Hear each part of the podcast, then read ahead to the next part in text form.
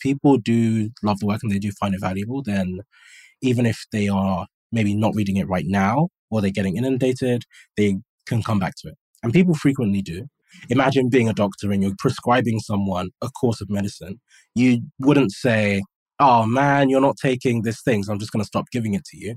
You know that, okay, whenever you are ready to start taking your medicine again, I'm just going to send it to you so that it's there when you're ready. And I know it's going to be good for you, and you know it too whenever you're, ready to do it. But human nature is that people don't always take their medicine. People rarely finish the full course of any prescription, but you give them the full course anyway. This is your time. How can we earn twice as much in half the time with joy and ease while serving the highest good? That is our guiding question here at the Free Time Cafe, your home for heart based business. I'm your host, Jenny Blake. Join me for conversations with authors, friends, and fellow business owners as we explore ways to free your mind, time, and team to do your best work. Now, on to today's show. Hello, hello, free timers. I am so thrilled to be here today with David. David Elikwu is a writer, speaker, and startup operator with a background spanning technology, corporate law, and marketing. I had the pleasure of being on his podcast, The Knowledge, thanks to a mutual introduction from our friend Bob Gower, who knows that we both geek out about no shit. And we had so much fun. We were just jamming, talking before we hit record, talking afterward. I'm so impressed by everything David's doing and building. He also founded Democratic Republic, which is a social impact brand supporting global artisanship through African coffee and biodynamic wine. He hosts the Knowledge Podcast, as I mentioned, where he interviews the best and the brightest in business, entrepreneurship, and beyond. David, welcome to the show. Thanks so much for having me, Jenny. It's fantastic to be here. I had so much fun going down the rabbit hole of your work. The tables got turned because you did all this research on what I was up to.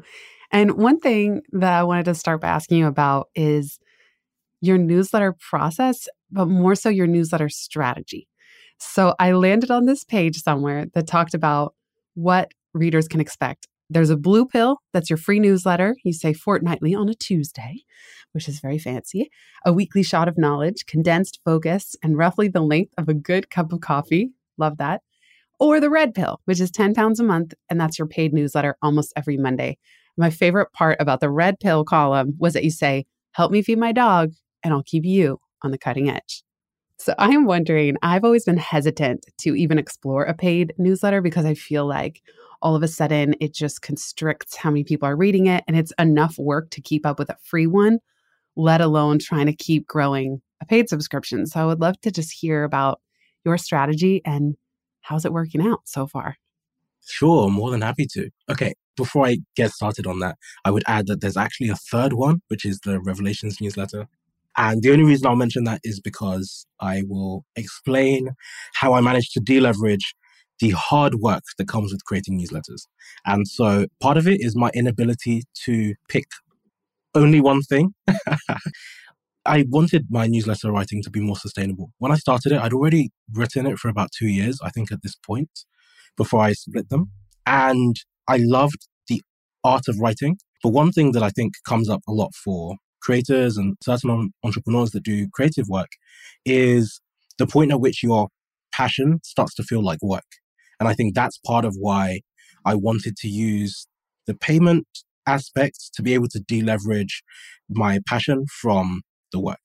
And so that was part of why I split it into two. And I have one that's free and then I have one that's paid. And the paid one is less frequent, but it allows me to stay true to myself and my interests. And whenever I write it, it's because there's an idea that's burning in my heart and I really want to get it out. And it's not because it's Tuesday and I have to send something. Do you sometimes worry then when you have that really juicy piece that you write for the paid newsletter? Do you feel sad that all those other subscribers on your free part of the list are not going to see it? Because that's sometimes how I would feel. Yeah, I've definitely felt that way. So you're not alone there. One thing I would say is that, to be honest, there's definitely times where I've just sent it anyway. Something that is really, really good, I've just sent it to everyone. And part of the reason for that is because it reminds people that it exists. Because there's, you know, 2000 and something people getting the free one and a lot less getting the paid one. But if you're just used to getting something every week, it's good to get a reminder of, oh, wow, this was so good. And I wonder if if I pay, there'll be more of this good stuff on the other side. So when I've written something that I know is, you know, one of the best things that I've written, if I do know that in advance, then I will try and share it with everyone just as a teaser to get people back into the main one. And then I bet you sometimes, if not publishing in full, where you cut it off at just the juicy hook, where it's like, oh, dang it. Now I got to pay for this thing. What's the difference between the blue pill or the one you describe as blue pill, your main newsletter? And then you mentioned this third one called Revelations that you yeah. call your curated newsletter every Thursday, personal updates and some of the best nuggets you stumble upon. What's the purpose of splitting the free part into two, the Tuesday and the Thursday? I think the blue pill is actually the new one. The stuff that's in the Revelation one. So originally, when I started the newsletter, so prior to splitting them up like this, I used to write one long newsletter. And the main part was the essay or the original thoughts. And then I'd also have like book recommendations. I'd have a short personal update from me at the top with, you know, something that's new. I might share some links. So the point was I was doing everything in this one big newsletter. And so what I decided to do is just strip all of those other aspects out because I didn't want to stop sharing recommendations of great things that I've come across and things that I'm doing and having that personal aspect. So I just stripped all of that out into a separate newsletter. And because I've done that, I've been able to reformat it in a way that makes it super easy to produce. Because one thing that happened quite regularly is that I'd be about to send out a newsletter and I've done all the work on the main part. And then there's still this other aspect that I have to do that then feels like work. And then I lose motivation and then I end up not publishing that week or something comes up like that. I know exactly what you mean. I actually have the opposite issue, which is that I curate so much stuff and I keep it in this Notion collection bucket. So when it comes yeah. time for the newsletter, I have all these great curation links that I want to share, but writing the intro is like, oh, what this week? Yeah, that's exactly the thing. That's how mine works now. So now I'm just repurposing all of this stuff that I already keep. The book recommendations, I read loads of books every year and my wish list is always growing. So now that it's in this discrete format where this newsletter is just that kind of stuff, it makes it so much easier to, oh, I just scoop up some stuff either from my wish list or books I've recently read. And then I grab a bunch of stuff from my I just have a my links, like one huge database in Notion with all of the links that I've saved. I just throw three of the recent things in there. And then one secret that I will tell you that I don't think many people actually know. We love a good secret here. Yeah. So the blue pill is actually just stuff that I've already written in the red pill. The words aren't the same, the ideas are the same. And the reason I did that is because, as I mentioned, I'd already been writing it for two years, this newsletter. And all of that stuff goes into people's inboxes and it disappears forever. So everyone else has no idea that it actually exists. And so what I did is, you know, I felt like I've had two years of learning, two years of writing experience, two years of knowledge that I've added to myself. If I was to go back and write all of these other ones again, I'd write them completely differently. I'd write them better. So what I've been doing is I just go back and I break them up into digestible chunks and I just rewrite them. And so it means that I've got a lot of content and I don't have to worry about the content for the blue pill stuff because it's ideas that I have already partially digested and I'm just rewriting like how would I approach this now 2 years later. So because I'm doing that every week or every fortnight I, there's always stuff to write about, and all I have to focus on is writing new stuff and pursuing new ideas in the main newsletter. I love that. It's like polishing stones, going back through your own archive, taking juicy nuggets and just polishing them and updating them. That's such a good idea. Yeah, exactly. And then I guess the free time aspects that I think you can bake into that, that I have in a way as well. I've actually done it with both of my newsletters. I don't know how much you want me to rabbit on about this. Oh, I love a good rabbit hole. Yeah. okay. Go for it. Okay. So two of them are fully or partly automated. The pill one is now just a sequence so that anytime you join that newsletter, you're going to get all the, all of the emails. And so that is automated. So whenever you start, you get all the emails. But what I love about that and why I intentionally do that is because even when those emails exist, I still go back to the beginning and I continually update them. So in fact, if you were to subscribe today, the version of the emails that you get should be better than someone that signed up five or six months ago. And you're getting a better version of those same ideas. And then with the Revelations one, I do a half version of that where actually the top half of that newsletter, where I have a personal introduction and here are the things I've done most recently, is new. I do that every week. But the bottom half, which just has links and stuff to things that I've come across or books that I'd recommend, that part is stock. So that part is a sequence. And so again, it just means less work for me each week. I just focus on here are the latest things, here are the new things, here are my current thoughts, and that's it. To clarify technically how that works, you're using ConvertKit, right, for your software? Yes, yeah. So, how is it that you can customize the top half but automate the second half if it's in the same newsletter? So this is one of my secrets. ConvertKit has a feature called snippets. And I think something similar might exist in some other email platforms, but I actually have nested snippets. And it's probably harder to describe this over audio.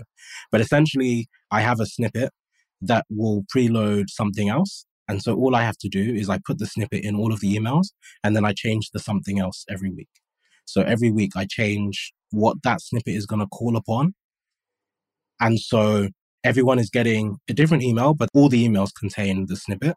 And so as long as I change the snippet every week, the top half of everyone's emails is different every week, but the bottom half is the same. That is so interesting. I'm trying to picture it. And are the snippets, is that where you're saving links? That's your curated piece? So the curated piece is at the bottom just because if it's something I recommend, I'm always going to recommend it. The okay. only part that changes are the updates from me. So if I'm saying, you know, here's what I'm up to this week, here's how I'm feeling, here's what I'm doing. And then in that section, I also will share new posts from me. So if I've done a Red Pill newsletter that week, I'll share that. If I've done a podcast, like my podcast with you, then I'll share that. So the things that need to be timely, I can make sure they're always timely. And the things that can be evergreen, I make sure are always evergreen. I see. And the evergreen pieces are saved as snippets. Uh, the other way around. Oh, okay. Because I don't use ConvertKit. So no, no, no. So it's a sequence that is evergreen. And then in order to create the timely section, I use a snippet and then I change the snippet every week. So that part is different every week. I see. So if you subscribed this week and someone else subscribed last week, the first half of your email this week will be the same as theirs because I send that every week. So that's like in the spirit of a real newsletter, I am sending that to you every week. But the bottom half, which just has some of my recommendations, just to reduce the workload, that is a sequence. So you will get something different from what someone else got last week. That is so fascinating. I love hearing about this. After I spoke with Allan Dib, I set up as well a mega autoresponder series because let's say the Friday time well spent newsletter, every time I send a time bound one, I evergreen it as a verb. So I take out anything time bound or specific or that would not be relevant in a month or a year from now. And then I program it into the welcome series. Oh, in amazing. doing that, anybody new who joins has 150 days of content. And I have mine spaced 10 days apart. I'm wondering if you do less. But what do you do when you create a sequence for a list? What do you do for the people who were already on it? Because that's always what I want to know. Like, yes, anyone new is good to go and kind of always will be. But what about the thousand people that joined before you shifted to this strategy? The thing I can think of might be that you start. I'm not sure if in other remote platforms you can do this, but you definitely can in ConvertKit. I would start with the email that you want to send out now and send it out and then after it goes out to everyone that's on the list, then you reorder it so that it's no longer first, if that makes sense. So that the people that are already on your list have already received it, and then they can just fall in line with whatever everyone else is getting. And the way that that works in the Blue Pill newsletter that I send, for example, is that I know the bulk of the people in my newsletter that got it when I first started it are at a certain point in the sequence and everyone else is somewhere behind that because they subscribed afterwards. So I can just intentionally curate what is going to go out to the bulk of people because they started it first each week or each fortnight. And then I know that by the time everyone else gets it, it's going to be a few weeks from now. We'll be right back just after this.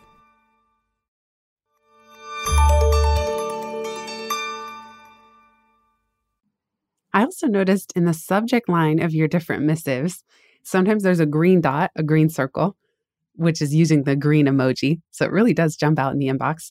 Sometimes there's a blue circle, and sometimes there's not a circle at all. What's your logic behind that? Yes, so that is just to earmark the difference between the blue pill one has the blue dot and the Revelations one has the green dot, and then the red pill ones don't have anything at all. Well, I'm not yet signed up for a red pill.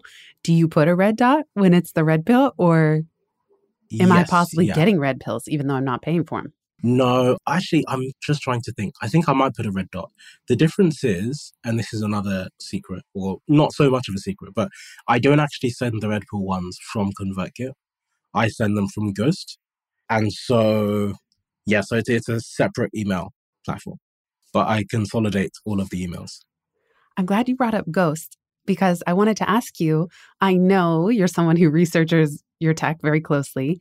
How did you decide on Ghost versus something like Substack versus creating your own subscription through Stripe or PayPal, which always kind of boggles my mind why people give a cut to these services at all. And I know you probably have a good reason.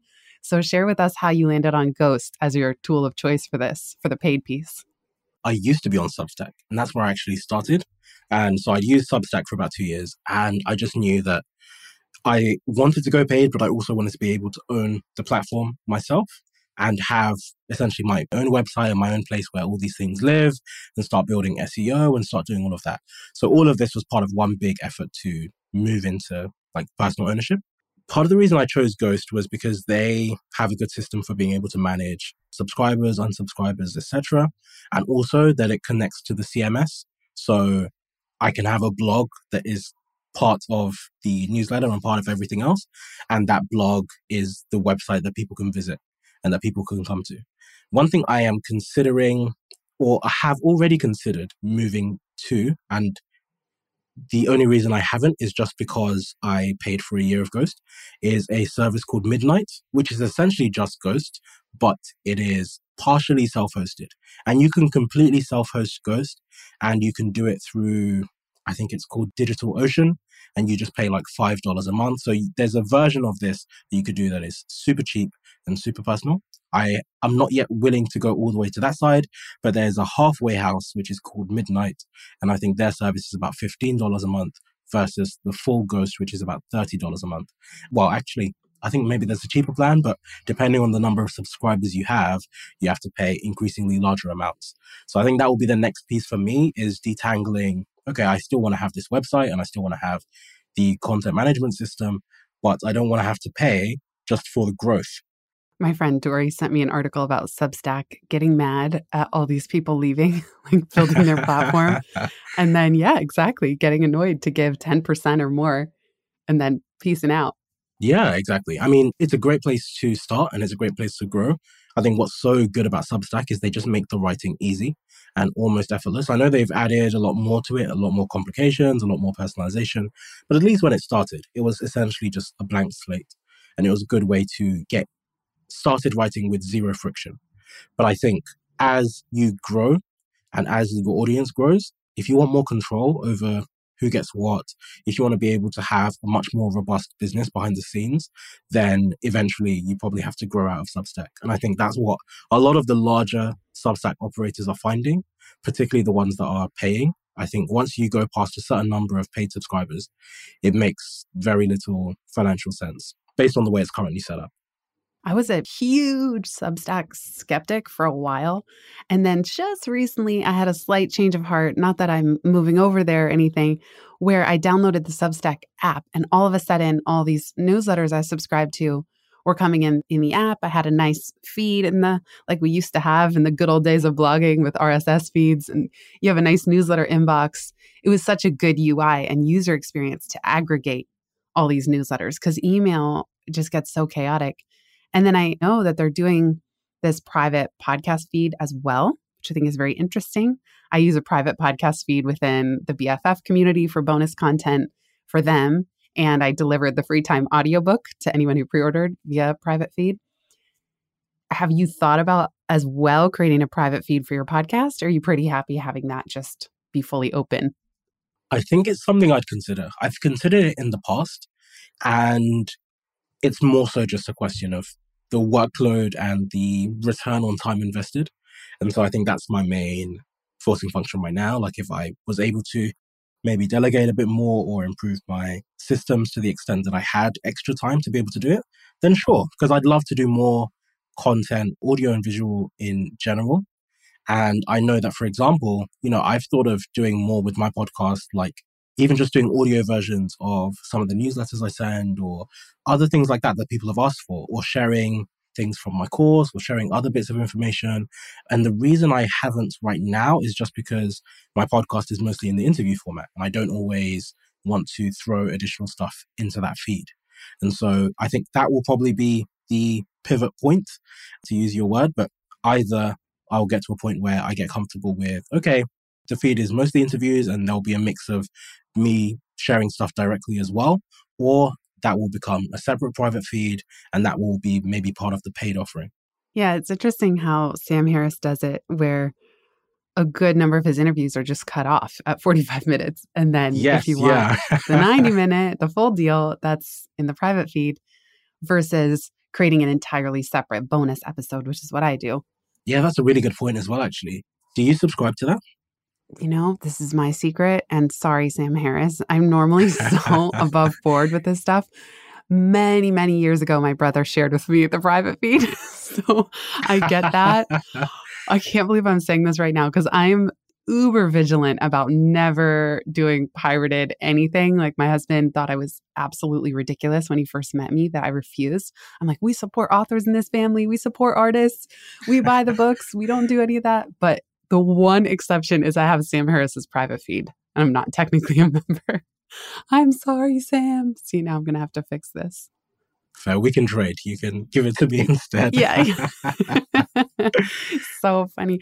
I want to ask you more about your systems and even automation of how you organize your content, or at least the content that becomes the newsletters. But first, let's talk about the numbers a little bit. You don't have to be specific unless you want to in terms of the number of paid subscribers or the revenue that you're getting do you get discouraged? Do you feel happy with the numbers and you're very encouraged and you're like, this is totally worth it. I'm so glad I have a paid version. Or like I fall into sometimes in various parts of my business over the years where you go, I thought this would be a good idea, but it's so hard to grow the paid subscriber base. I'm not meeting my revenue goals to make it worth having an entirely separate newsletter platform, etc. I don't want to put words into your mouth, but those are kind of like two things that I think are very common for people to feel. Where yeah. are you at with it? And how do you gauge success or not? And whether you want to continue with the private feed or not? If you don't mind, I might jump into a third tangent, which is 100% related, but it's not directly answering your question, but I might come back to the question afterwards, just because there's another aspect of this that has been front of mind, which relates to the payment cost. And I've just been thinking about it even this past week. Do you mind? I never mind a good tangent. Please, please, whatever comes to mind. Okay. It's pretty much right in the same vein. So, maybe slightly to answer your question, I do think it has been difficult growing the paid aspect.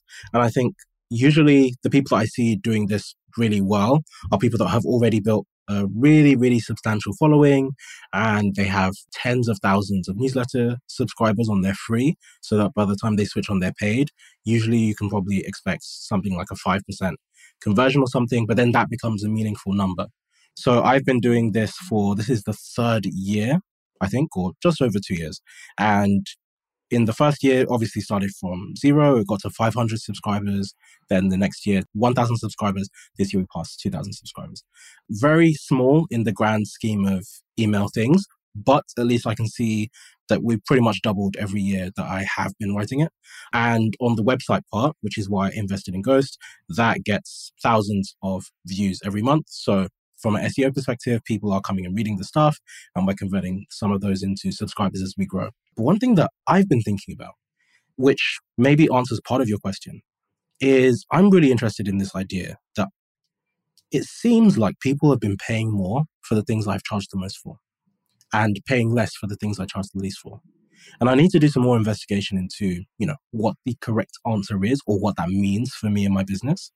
But I have found it incredibly interesting how, so when I first started the paid, it was only five pounds a month instead of 10. And I had hardly anyone pick up. As soon as I doubled it, almost the same day, I had additional subscribers. That is and I find that really interesting. And I didn't even tell people. I didn't even say, oh, I'm going to raise it. I just raised it. I spoke to someone and he was like, this is too cheap. And I said, okay, fine. So I'll just double it. And I doubled it and more people paid. And then in addition, I have this course and the course is multiples of the cost of the newsletter. You know, the newsletter is like 10 pounds. The course is like 700 pounds right now and the cost might go up. And so it's almost two orders of magnitude higher cost and I have people for that. And I fill cohorts for that. And so that is one aspect that I find really interesting where it seems to be a lot easier to sell people on things that maybe the price is a signal of the value. And so when people have that higher perceived value, particularly when you are less well known, I feel as though if you were better known in advance, then you'd have maybe less trouble. You don't need to do any convincing. Whatever price you set, if Seth Godin releases a new thing, whatever prices he sets, it's Seth Godin. Of course, I'm going to subscribe to this thing. And so it doesn't matter. But when you're less known, I think you rely maybe more on other signals. So one could be direct of the signal of the quality of the public work that you do, which is why I keep the free newsletter. But then the pricing, I think maybe is the alternative signal. In my conversation with Reggie Norton, he said, pricing is branding. Mm. And it's mm. just so true. And it's just fascinating that the numbers are bearing this out for you.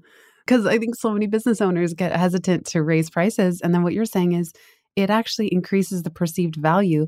And then I agree, the prices to join my community, my private community, have grown a lot over time, partly because I noticed that once people enrolled, they were so committed because the price was just high enough that you really want to show up. It's not the kind of price you can phone it in. Yeah. And so it just attracted really committed, engaged, wonderful people. Yeah, you're really right on that. And I can give you a great example of this. So with the course, when I did the pilot, I think it was around 400 pounds. And then also at one point in time, I did some discounts. And so there was someone, I think on the last cohort, that got a discount maybe when they weren't supposed to. I think I thought I'd switched it off, but somehow the discount code still worked for them. So they got a big discount on what the price should have been. And they just didn't even turn up because I can see they read all my emails and sometimes they reply. They replied on one of my YouTube videos. They just left a comment. So this is someone, maybe they didn't want to turn up live and they just wanted to watch the recordings, which is also fine. But I find it interesting that someone that got a discount on the full price of something didn't show up when people that pay almost twice the cost show up every single time. Yes, I've had that happen too. So I love this tangent. Thank you so much for bringing this up. And I think you're exactly right that, as with so many things, especially things like paid subscriptions, it's people who already have an existing platform and base of people who just will buy anything and everything they, create. Then when they launch a paid subscription, it's kind of immediately tips over the point where it's worth keeping. Do you feel like you're there yet with yours, or are you going to give it a certain amount of time I'm just wondering the cost benefit analysis of where at some point, if the subscriptions weren't high enough, maybe you wouldn't want to go to the trouble of keeping it. Or do you find that the people who sign up for that are like, are they're just so committed and they're so interested in you and your work and that you enjoy connecting with them no matter what the total revenue from that stream is? What I'm more so thinking is almost the opposite. And maybe that will change and maybe I should, you know, rethink. But the way I'm thinking about it is how can I add more value to the existing package? And realistically, kind of what I mentioned, right? The course costs so much that the newsletter is a drop in the ocean. And so I can just start attaching the newsletter and I have. I just add it as a bonus to all sorts of things. And I just say, hey, if you buy this, you get three months of the newsletter. Because if you're paying, you know, let's say a hundred pounds for this and the newsletter is, you know, 30 pounds for three months, then that's a nice bonus for you. And if you decide to renew, once you realize how great it is, that's fantastic for everyone. And the same with the course. I think I give people six months of that. That's 60 pounds of value and usually people stay on it. And so I'm trying to find other ways that I can provide things that are of value. Because the hard thing is with gated or paywalled content, you don't get to see the value. It's almost the same way in Costco they give out all these samples, right? Because everything else is wrapped up. And so if you were just looking at the packaging on all these random things, half of that stuff I'd never buy. But because they give you this little taster and you taste it, you're like, wow, this is fantastic. And so now I'm interested. Now I might consider. And so what I'm trying to do is find ways that I can bundle this thing that's relatively lower cost with other things, essentially as a free add on for a period of time. And then once you've had the sample and you've realized how good it is, then you're much more likely to stay on. And so I'm trying to grow the top of the funnel. And then I'm also trying to grow the essentially the free trial range and giving the newsletter as an additional benefit. And then once you get it, then you realize how good it is. I love that. The Costco sample model of business development. That's a good article title. We'll be right back just after this.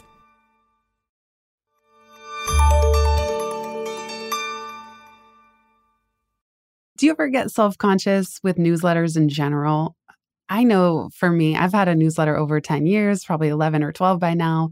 And I know it's the best direct way to reach people. Even a podcast, it's hard to know who's out there. But I also know in my own inbox, I am buried in newsletters. No matter how many of them I love and appreciate, I'm just drowning in newsletters. so, do you ever get self conscious that you're creating all this work and that people's attention span is just lessening or their inbox is more and more crowded? Maybe not so much specifically on that. And this could be a point of bias because I really respect and love a bunch of writers and I subscribe to their stuff, just like you. And very frequently, I have zero time to read their stuff. And in fact, some of my email haranguing has worked against me because I use Superhuman and I put all of my newsletters into like one bucket. You could do this with Gmail. You have a rule and it's set up so that all these kind of newsletters go into this bucket. And what it should be is that then when I have time, I can go through and read almost like a feed, a digest of all these different newsletters. And I'm having less and less time to do that. But I haven't unsubscribed and I still know and, and love those writers. And when I do go back and I go through it, then I find the stuff and it's useful. So I think that is one aspect that I keep in mind is that, you know, if people do love the work and they do find it valuable, then even if they are maybe not reading it right now or they're getting inundated, they can come back to it. And people frequently do. And the second thing that I have also noticed, very much following on from that, is also that the times that I've stopped, and this was more so towards the beginning of this journey when I was just starting the newsletter, and it's hard to find the motivation and it's hard to get into the swing of producing regular content is that anytime I stopped, people would email me. And even when I don't stop, people email me and people share things from their life. Wow, this was so helpful. I have this relationship with my dad. I was going through this. All of this stuff was going on in my life, and this was super useful. This was great with my business. And so I think because I do occasionally get that feedback, I know that for the people that it does resonate with, it is super resonant for them and it is useful. And so it's good for them to have in their inbox. And so it's almost like, you know, maybe this sounds pompous of me, but imagine being a doctor and you're prescribing someone a course of medicine. You wouldn't say, oh man, you're not taking this thing, so I'm just going to stop giving it to you.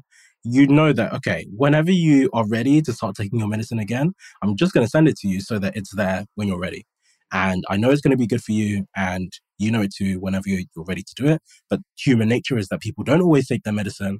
People rarely finish the full course of any prescription, but you give them the full course anyway. I love that. And that's true. You're searchable. That happens to me a lot where I'm searching for something in my inbox and then a random slew of newsletters come up on that topic and I go, "Oh, what did these people have to say about that?" So, yeah. you're right. I love that. Last question before I give you the famous final question of this interview. Can you take us behind the scenes of how you organize all your snippets and what I call collection buckets? I know you use Notion, but is it one mega database? Do you have a different database where you keep story snippets? Just share with us something interesting crosses the transom, crosses your awareness, and you know you want to save it into one of your newsletter buckets. What does it look like on the back end? I actually have two databases. One is the direct answer to your questions. So I actually just have one bucket that everything goes in. And I try to optimize for searching over sorting. And you can only do that if the tool that you're using is good at searching. Thankfully, Notion is great at searching. As a contrast, Evernote is probably better for sorting. So if you're on Evernote, you probably want to have all these complex folders and all of this stuff. On Notion, I do none of that. What I do have, I do have some tags that I could add, which are topical, but really, I just make sure that when I'm saving something using the Notion web clipper, I just pack the title full of keywords so that whatever I'm searching for when I need to find this thing, I'm going to be able to find it. And it helps tremendously. So if I want to write something about stress, I just do Command K because Notion has that shortcut now, and I can just search and find everything that I've ever looked at about stress. And I think the paradigm that I have in mind is I forget the guy's name, but it was a writer, and he talks about having an anti library. And that's what I think of mine as, where there's some of these articles, maybe I've read them in full, and very often I haven't. Usually I'll take a glance, enough of a glance to know that this is something good, and then I just save it. And so then when I'm doing research, instead of starting by searching Google, I start by searching my anti library, my library of things I haven't yet read, because usually I'll have the answers there because I spend so much time gathering stuff from across the internet. And then the other database that I mentioned I have is for writing. So the first one is more resources and it's more for searching and finding stuff. And the other one is more for notes. And so there I will contain notes from, for example, podcasts that I listen to, YouTube videos that I watch, but then also my original notes and everything that might become a newsletter one day. And there's a few things I do with that. So that I do lean more heavily on tags. But I think probably one of the best systems that I use with that is something I call the velocity of knowledge. And that's the framework that I used to think about it, where I have a velocity score of one, three, and five for every original thing that I keep in my notes. It's just a notebook, digital notebook. And what it means is that a one is something that could just be an idea. It might just be a title. It might just be one sentence. It's something that I know I could explore. And then a three is something that maybe I have a few sentences or I have one paragraph. And then a five is I probably have a few paragraphs or at least I have a structure of what this essay could be or what this newsletter could be. And so what it means is that I don't feel the pressure of having to progress things from beginning to end all the time. As long as I can progress it to a one, a three, or a five. There's no twos or fours. So it forces me to commit to reaching whatever that next level is. And so whenever I do have the time to write, I can just go straight to the fives and see, okay, I already have some paragraphs, I already have the structure. Let me take this all the way up. Or I can start with a three and say, okay, you know, I've got a few sentences. Let me flesh this out some more. So it allows me to keep things in status and I don't have to worry about progressing everything to the end. I have a bunch of different ideas that are at these different levels and I can always jump right in and pick up the ideas that fit how much energy I have right now to take this through to completion. I love this. Thank you for sharing. I feel like we got all your good secrets today. I love this velocity score of one through five, and especially the name of it, because it's so true. Once you get from a three or to a five, you have so much more velocity with that idea. It's ready to go, it's easily copy pastable, whereas a one is going to need a little more energy and effort. That's so cool. Yes, exactly. All right, final question. If you could give fellow business owners permission to do something differently or drop something altogether, what would it be? So there's a great quote that I came across recently, and it is a a slight misquote of an original quote, but I love the misquote better. And the quote is, "You were born a thousand men and die only one." And what that speaks to is this the infinite possibilities of life and that you start with all the possibilities of the things that you can do. But by the end, you only have the path that you've already taken. And I think this wraps up in a lot of what we discussed about, which is, you know, do you take the path of multiple newsletters? Do you do the paid newsletter? Do you do this? Do you do that? But I think the key of that quote is, is that you should kill the other things on purpose so that you don't kill them by accident. And I think you should be intentional about curating the possibilities that you leave open so that you don't kill them by inaction and lack of planning, fear, any of those other things. Because very often you might be filled with fear, you might be filled with trepidation, hesitation, and you miss out on some of those other opportunities to take different paths. Whereas if you can intentionally decide which path you want to keep open, then you can ensure that those are always relevant and open to you. So good. Yeah. In writing, in publishing, they call it kill your darlings which yes. I think is kind of an aggressive term. yeah. But you have to be willing to cut stuff that you really like for the sake of a book. And publishers are hardcore on the word count. I did my last book, Free Time, independently. So I slap on the wrist. I made it like 100 pages too long because I did not kill enough darlings. And then the anti library, I just meant to tell you earlier, it was Nassim Taleb who talks about the anti library. And I do the same thing in Notion. I have an almost anti library of articles that I save knowing I want to read them and then save them for later. But I really appreciate that reminder to be intentional. And there's another quote I always say John Maxwell you have to say no to the good so you can say yes to the best. Yes, I love that. Well, so many great secrets, so many permission slips today. David, this has been so fun. Where do you want to send people if they want to learn more and keep in touch and subscribe to get red pilled? Yes. So the easiest place is the landing page, which is newsletter.theknowledge.io. And you can find me on all socials at D Elikwu. Awesome. Thank you so much, David. And big thanks for listening, everybody. Thanks so much for having me. If you've listened this far, you get a gold star. Thank you. Word of mouth is the most joyful way we can grow this show, and it helps us land interviews with the luminaries and insightful guests that you would most love to hear from. Please send this episode to a friend who might find it helpful. And for show notes and related links from this episode, visit itsfreetime.com. While you're there, make sure you're subscribed to the Time Well Spent newsletter. You'll get instant access to my tech toolkit, a continually updated list of all the software I use, along with the total monthly spend to run my business, where no one works full time, even me. Visit itsfreetime.com slash join. Remember, you are running the show. It's time for radical reimagining, and everything is up for grabs. Let it be easy, let it be fun, and build with love.